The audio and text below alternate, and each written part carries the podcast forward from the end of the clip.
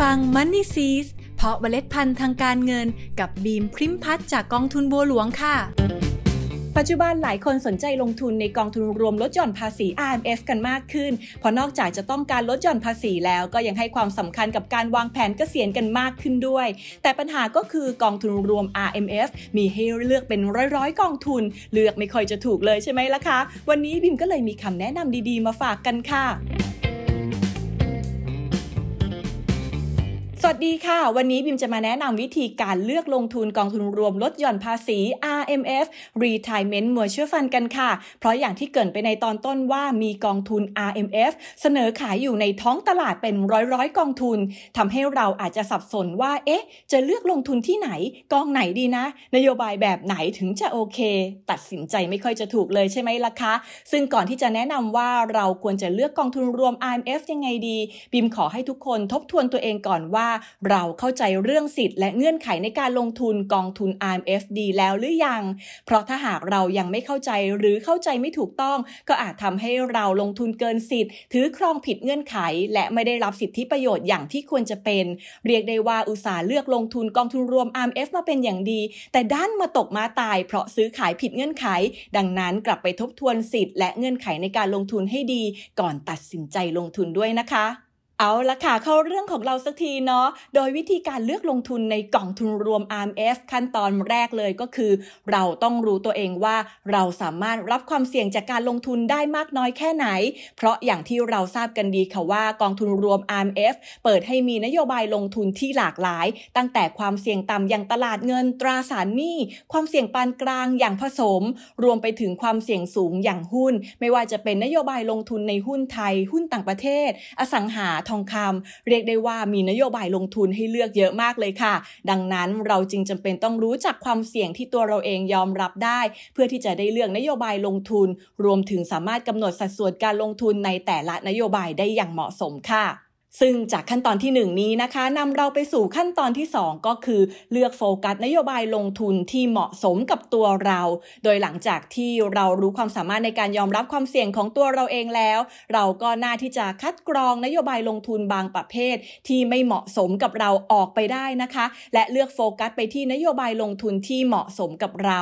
เช่น เรารับความเสี่ยงได้ปานกลาง ถ้าคิดจะลงทุนในกองทุนรวม RMF ก็อาจจะต้องโฟกัสไปที่นโยบายลงทุนแบบผสม แต่ทีนี้จะผสมแบบไหนก็ต้องเข้าไปอ่านไปศึกษานโยบายลงทุนของแต่ละกองทุน โดยกองทุนรวม RMF อย่างที่บอกไปค่ะว่า มีนโยบายลงทุนให้เลือกหลากหลายมาก ๆ ซึ่งเราก็อาจจะเลือกกองทุนรวม RMF ที่มีนโยบายผสมแบบสำเร็จรูปไปเลยก็ได้ หรืออาจจะเลือกลงทุนแบบผสมสัดส่วนการลงทุนด้วยตัวเอง โดยเลือกลงทุนในกองทุนรวม RMF ที่มีนโยบายลงทุนในตลาดเงิน หรือตราสารหนี้ส่วนหนึ่ง และอีกส่วนหนึ่งก็เลือกนโยบายลงทุนในหุ้น แต่ทีนี้สัดส่วนจะมากน้อยแค่ไหนนะคะ เราในฐานะผู้ลงทุนจะต้องเป็นคนกำหนดเองว่าจะเสี่ยงปานกลางค่อนข้างต่ำหรือจะเสี่ยงปานกลางค่อนข้างสูงก็ว่ากันไป และจะเลือกกองทุนไหนก็ต้องอ่านต้องศึกษาต้องเปรียบเทียบด้วยตัวเองค่ะ ขั้นตอนที่ 3 เลือกลงทุนกับบลจ หรือตัวแทนขายที่เราสะดวกใช้บริการ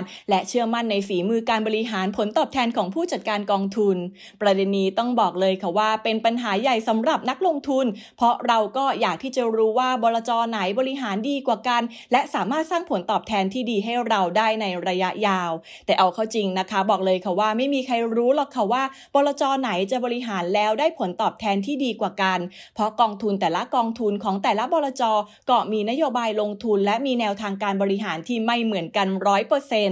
ยกตัวอย่างกองทุนหุ้นจีนของบลจเอกองทุนหุ้นจีนของบลจบีแม้ว่าจะบอกว่าลงทุนในหุ้นจีน มองเห็นโอกาสในการที่จีนจะเติบโตเหมือนกันนะคะ แต่ก็ยังมีความแตกต่างในนโยบาย เช่น กองทุนหลักที่เลือกลงทุน วิธีการเลือกลงทุน ตลาดที่เข้าไปลงทุน รวมถึงค่าธรรมเนียมการซื้อขาย management fee อะไรแบบนี้ค่ะ ดังนั้นเราต้องศึกษาเปรียบเทียบและเลือกให้ดี โดยคำว่าดีที่ว่านี้นะคะ ก็คือเลือกได้เหมาะสมกับความต้องการของเรานั่นเองค่ะ แต่ใด ๆ ก็แล้วแต่สิ่งที่สำคัญพอๆกับการเลือกนโยบายลงทุน และการดูฝีมือการบริหารของผู้จัดการกองทุน เราต้องพิจารณาเรื่องความสะดวกในการลงทุนร่วมด้วยนะคะ เพราะถึงแม้ว่ากองทุนรวม IMF จะเป็นการลงทุนระยะยาวเพื่อการเกษียณที่ต้องลงทุนหลายสิบปี แต่กองทุนรวม IMF ก็สามารถสับเปลี่ยนนโยบายลงทุนเพื่อบริหารจัดการได้ ดังนั้นเลือกลงทุนกับบลจที่เราสะดวกใช้บริการไว้ก่อนก็ดีค่ะ เวลาที่ต้องการสอบถามข้อมูล ติดต่อรวมถึงทำรายการซื้อขายสับเปลี่ยน จะได้ราบรื่นสบายใจค่ะ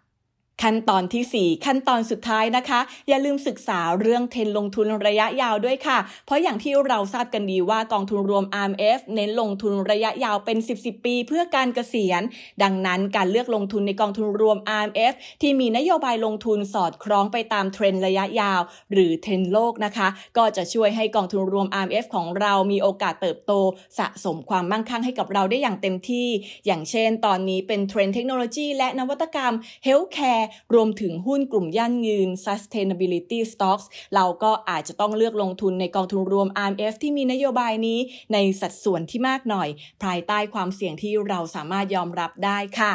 โดยสรุปก็คือกองทุนรวม IMF ในท้องตลาดมีให้เลือกมากมายเต็มไปหมดค่ะ ถ้าเลือกไม่ถูกจริง ๆ ก็อยากให้เริ่มต้นที่ขั้นตอนที่ 1 รู้จักความเสี่ยงที่ตัวเองยอมรับได้ค่ะ ขั้นตอนที่ 2 เลือกโฟกัสนโยบายลงทุนของกองทุนรวม IMF ที่สอดคล้องกับความเสี่ยงที่เรายอมรับได้ และศึกษาทำความเข้าใจกองทุนรวม IMF ที่อยู่ในกลุ่มนั้น และคัดเลือกออกมาจัดสัดส่วนลงทุน ขั้นตอนที่ 3 เลือกลงทุนกับบลจที่สะดวกใช้บริการ และเชื่อมั่นในฝีมือการบริหารของผู้จัดการกองทุน โดยอาจพิจารณาส่วนอื่นๆ ร่วมด้วยนะคะ เช่น วิธีการลงทุนค่าธรรมเนียมต่างๆ รวมถึงช่องทางการให้บริการ และขั้นตอนที่ 4 ศึกษาเทรนด์ลงทุนระยะยาว เพื่อเลือกนโยบายลงทุน รวมถึงกำหนดสัดส่วนการลงทุนให้สอดคล้องเหมาะสมค่ะ แล้วกลับมาพบกับ Money s e e s เพราะเมล็ดพันธุ์ทางการเงินกับบีมพริมพัฒจากกองทุนบัวหลวง ขอให้เมล็ดพันธุ์การเงินของคุณ เติบโตอย่างสวยงาม และ